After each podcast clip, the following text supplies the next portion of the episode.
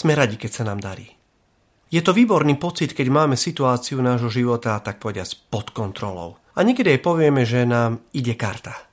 Je nám jasné, koľko času a energie investujeme do našich plánov a poradie priorit si určujeme sami.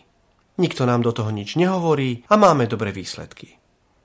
Je celkom prirodzené, že si vtedy začneme určovať aj ďaleko siahlejšie plány a pokúšame sa, aby sa, keď už nie celkom svet, tak aspoň ľudia točili okolo našich predstav a túžob.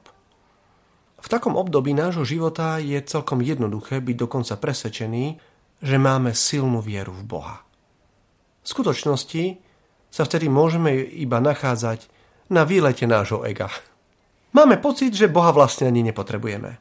Alebo keď už, tak iba preto, aby, aby nám na záver našich podujatí poklepal po pleci a pochválil nás, ako dobre nám to ide.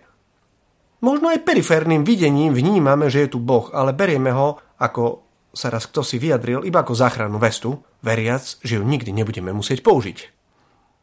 Veci sa však veľmi rýchlo môžu dostať spod našej kontroly.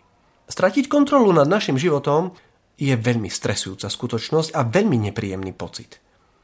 V malom to môžeme pocítiť napríklad v dopravnej zápche. Je to frustrujúce.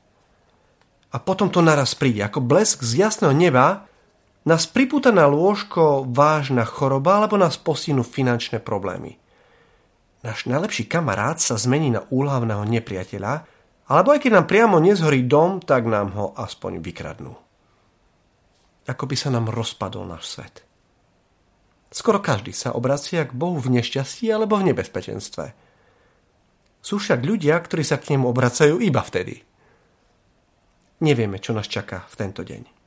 Možno je predpoveď počasia celkom dobrá a my všetkým želáme úspešnú plavdu dnešným dňom.